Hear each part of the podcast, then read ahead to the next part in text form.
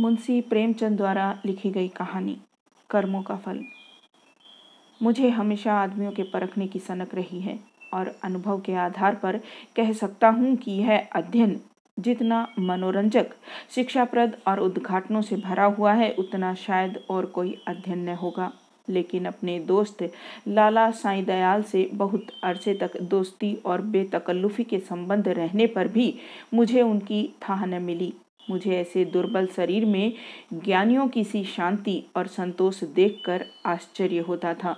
जो एक नाजुक पौधे की तरह मुसीबतों के झोंकों में भी अचल और अटल रहता था, जो वह बहुत ही मामूली दर्जे का आदमी था, जिसमें मानव कमजोरियों की कमी न थी।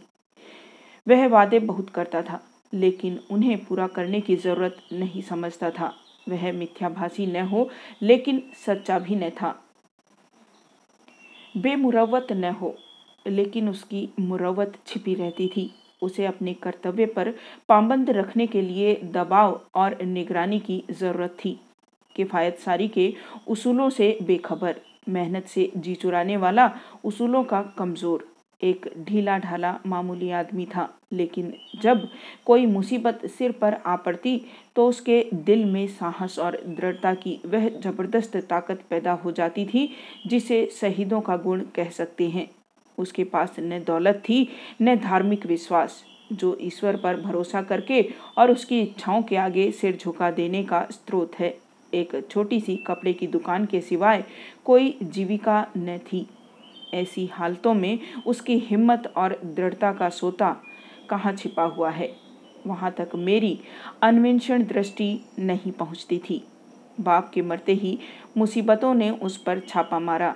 कुछ थोड़ा सा कर्ज विरासत में मिला, जिसमें बराबर बढ़ते रहने की आश्चर्यजनक शक्ति छिपी हुई थी।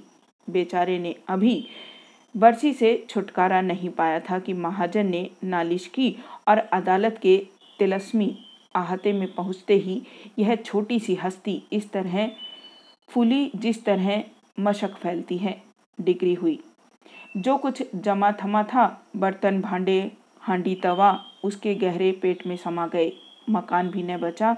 बेचारे मुसीबतों के मारे साई दयाल का अब कहीं ठिकाना न था। कौड़ी कौड़ी को मोहताज। न कहीं घर, न बार। कई कई दिन फांके से गुजरते। अपनी तो खैर उन्हें जरा भी फ़िक्र न थी, लेकिन बीवी थी दो तीन बच्चे थे, उनके लिए तो कोई न कोई फ़िक्र करनी पड़ती थी।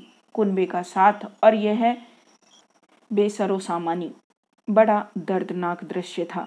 शहर से बाहर एक पेड़ की छाव में यह आदमी अपनी मुसीबत के दिन काट रहा था। सारे दिन बाजारों की खाक छानता। आह, मैंने एक बार उस रेलवे स्टेशन पर देखा था। उसके सिर पर एक भारी बोझ था।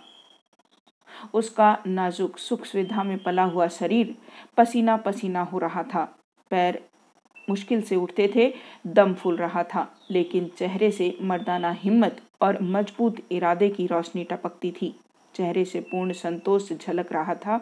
उसके चेहरे पर ऐसा इत्मीनान था कि जैसे यही उसका बाप दादों का पेशा है। मैं हैरत से उसका मुँह ताकता रह गया।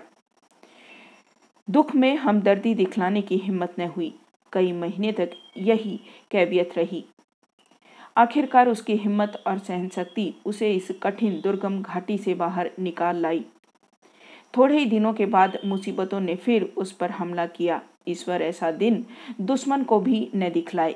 मैं एक महीने के लिए बंबई चला गया था। वहाँ से लौटकर उससे मिलने गया। आह, वह दृश्य याद करके आज भी रोंगटे खड़े हो जाते हैं। और दिल डर से काँप उठता है। सुबह का वक्त था।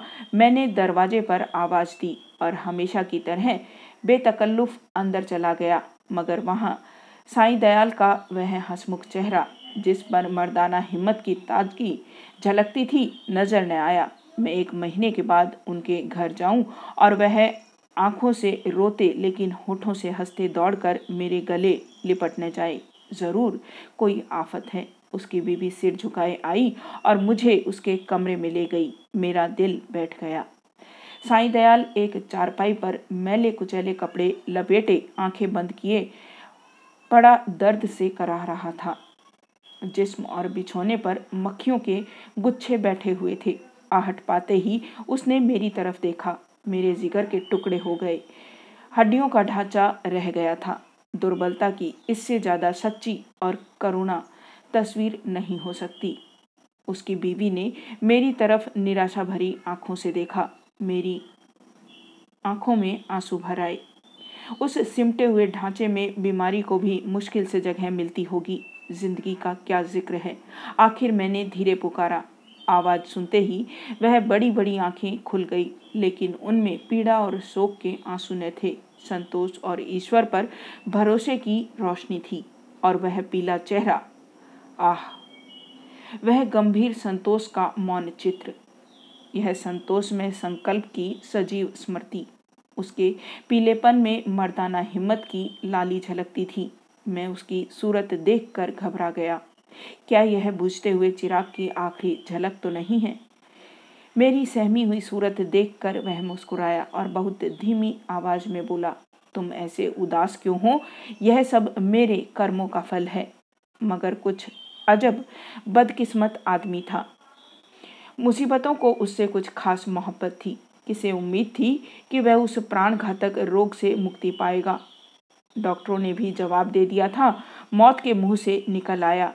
अगर भविष्य का जरा भी ज्ञान होता तो सबसे पहले मैं उसे जहर दे देता।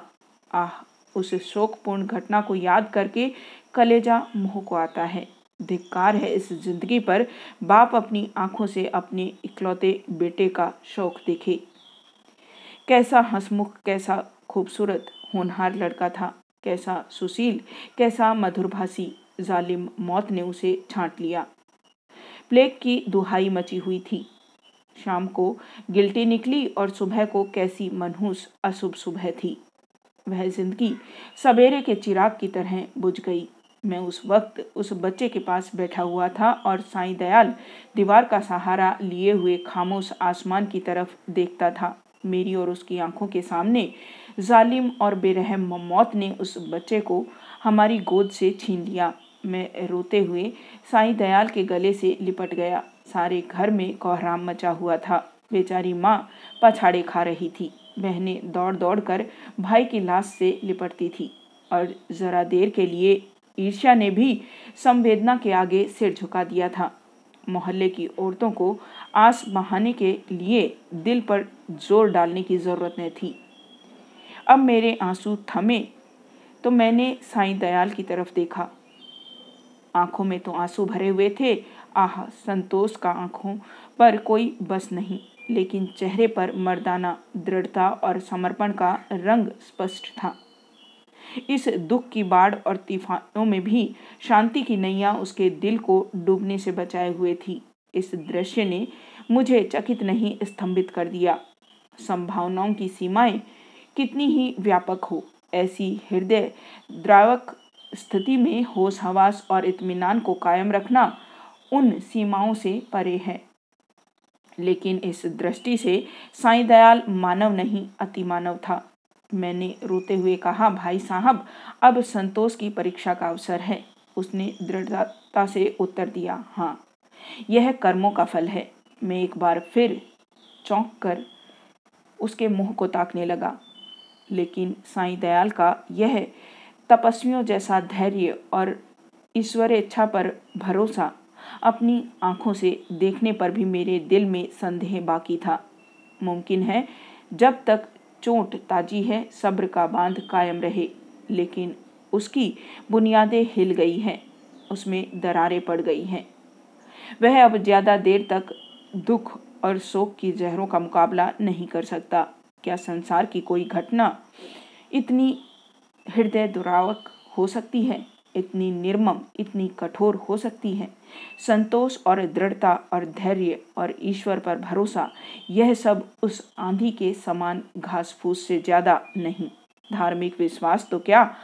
आध्यात्म तक उसके सामने सिर झुका देता है। उसके झोंके आस्था और निष्ठा की जड़ें हिला देते हैं। लेकिन मेरा अनुमान गलत निकला। साईं दयाल ने धीरज को हाथ से न जाने दिया। वह बदसतूर। ज़िंदगी के कामों में लग गया। दोस्तों की मुलाकातें और नदी के किनारे की सैर और तफरी और मेलों की चहल पहल इन दिलचस्पियों में उसके दिल को खींचने की ताकत अब भी बाकी थी। मैं उसकी एक एक क्रिया को एक एक बात को गौर से देखता और पढ़ता। मैंने दोस्ती के नियम, कायदों को भुलाकर उसे उस हालत में देखा जहाँ उसके विचारों के सिवा और कोई न था। लेकिन उस हालत में भी उसके चेहरे पर वही पुरुषोचित धैर्य था और सिकवे शिकायत का एक शब्द भी उसकी जबान पर नहीं आया। इसी बीच मेरी छोटी लड़की चंद्रमुखी निमोनिया की भेंट चढ़ गई। दिन के धंधे से फुर्सत पाकर जब मैं घर पर आता और उसे प्यार से गोद में उठा लेता तो मेरे हृदय को जो आनंद और आत्मिक शक्ति मिलती थी, उसे शब्दों में नहीं व्यक्त कर सकता। उसकी अदाएँ सिर्फ़ दिल को लुभाने वाली नहीं, गम को भुलाने वाली हैं। जिस वक्त वह हुमक कर मेरी गोद में आती तो मुझे तीनों लोगों की संपत्ति मिल जाती थी। उसकी शरारतें कितनी मनमोहक थी। अब हुक्के में मज़ा नहीं रहा। कोई चिलम को गिराने वाला नहीं। खाने में मज़ा नहीं आता। कोई थाली के पास बैठा हुआ उस पर हमला करने वाला नहीं। मैं उसकी लाश को गोद में लिए बिलख बिलख कर रो रहा था। यही जी चाहता था कि अपनी ज़िंदगी का खात्मा कर दूँ। यकायक, मैंने साईं दयाल को आते देखा। मैंने फ़ौरन आँसू पहुँच डाले और उस नन्ही सी जान को ज़मीन पर लिटाकर बाहर निकल आया। उस धैर्य और संतोष के देवता ने मेरी तरफ़ संवेदनशील की आँखों से देखा और मेरे गले से लिपट कर रोने लगा। मैंने कभी उसे इस तरह चीखे मारकर रोते नहीं देखा। रोते रोते उसे हिचकियाँ बंध गई। बेचैनी से बेसुध और बेहार हो गया। यह वही आदमी है जिसका इकलौता बेटा मरा और माथे पर बल नहीं आया। यह काया पलट क्यों? इस शोकपूर्ण घटना के कई दिन बाद, जबकि दुखी दिल संभलने लगा, एक रोज हम दोनों नदी की सैर को गए। शाम का वक्त था। नदी कहीं सुनहरी, कहीं नीली, कहीं काली, किसी थके हुए मुसाफिर की तरह धीरे धीरे बह रही थी। हम दूर जाकर एक टीले पर बैठ गए, लेकिन बातचीत करने को जीना चाहता था। नदी के मौन प्रवाह ने हमको भी अपने विचारों में डुबो दिया।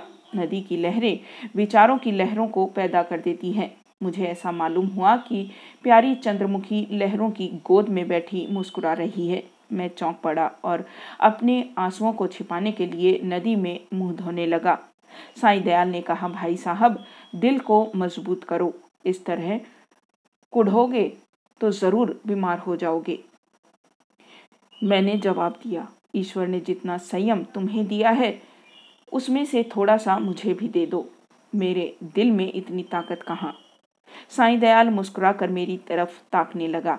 मैंने उसी सिलसिले में कहा, किताबों में तो दृढ़ता और संतोष की बहुत सी कहानियाँ पढ़ी हैं, मगर सच मानो कि तुम जैसा दृढ़, कठिनाइयों में सीधा खड़ा रहने वाला आदमी आज तक मेरी नज़र में नहीं गुजरा।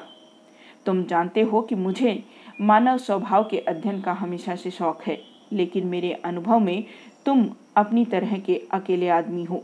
मैं यह न मानूँगा कि तुम्हारे दिल में दर्द और घुलावट नहीं है। उसे मैं अपनी आँखों से देख चुका हूँ।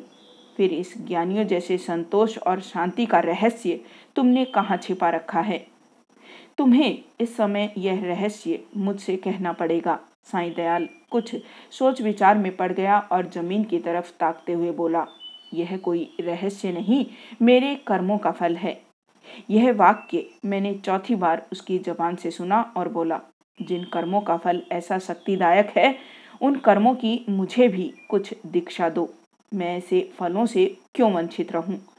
साईं दयाल ने व्यथापूर्ण स्वर में कहा ईश्वर न करे कि तुम ऐसा कर्म करो और तुम्हारी ज़िंदगी पर उसका काला दाग पड़े। मैंने जो कुछ किया है, वह मुझे ऐसा लज्जाजनक और ऐसा घृणित मालूम होता है कि उसकी मुझे जो कुछ सजा मिले, मैं उसे खुशी के साथ झेलने को तैयार हूँ। आह! मैंने एक ऐसे पवित्र खानदान को, जहाँ मेरा विश्वास और मेरी प्रतिष्ठा थी, अपनी वासनाओं की ज़िंदगी में लिथेड़ा और एक ऐसे पवित्र हृदय को जिसमें मोहब्बत का दर्द था, जो सौंदर्य वाटिका की एक अनोखी नई खिली हुई कली थी और सच्चाई थी, उस पवित्र हृदय में मैंने पाप और विश्वासघात का बीज हमेशा के लिए बो दिया। यह पाप है जो मुझसे हुआ है और इसका पल्ला उन मुसीबतों से बहुत भर, भारी है, जो मेरे ऊपर अब तक पड़ी हैं या आगे चलकर पड़ेंगी। कोई सजा कोई दुख, कोई क्षति, उसका प्रायश्चित नहीं कर सकती। मैंने सपने में भी न सोचा था कि साईं दयाल अपने विश्वासों में इतना दृढ़ है। पाप हर आदमी से होते हैं। हमारा जीवन पापों की एक लंबी सूची है। वह कौन सा दामन है जिस पर यह काले दाग न हो? लेकिन कितने ऐसे आदमी हैं जो अपने कर्मों की सजाओं को इस तरह उदारतापूर्वक मुस्कुराते हुए झेलने के लिए तैयार हों? हम आग में कूदते हैं, लेकिन जलने के लिए तैयार नहीं होते। मैं साईं दयाल को हमेशा इज़्ज़त की निगाह से देखता हूँ। इन बातों को सुनकर मेरी आँखों में उसकी इज़्ज़त तिगुनी हो गई। एक मामूली दुनियादार आदमी के सीने में एक फकीर का दिल छिपा हुआ था, जिसमें ज्ञान की ज्योति चमकती थी। मैंने उसकी तरफ़ श्रद्धापूर्वक आँखों से देखा और उसके गले से लिपट कर बोला साईं दयाल। अब तक मैं तुम्हें एक दृढ़ स्वभाव का आदमी समझता था। लेकिन आज मालूम हुआ कि तुम उन पवित्र आत्माओं में हो, जिनका अस्तित्व संसार के लिए वरदान है। तुम ईश्वर के सच्चे भक्त हो, और मैं तुम्हारे पैरों पर सिर झुकाता हूँ।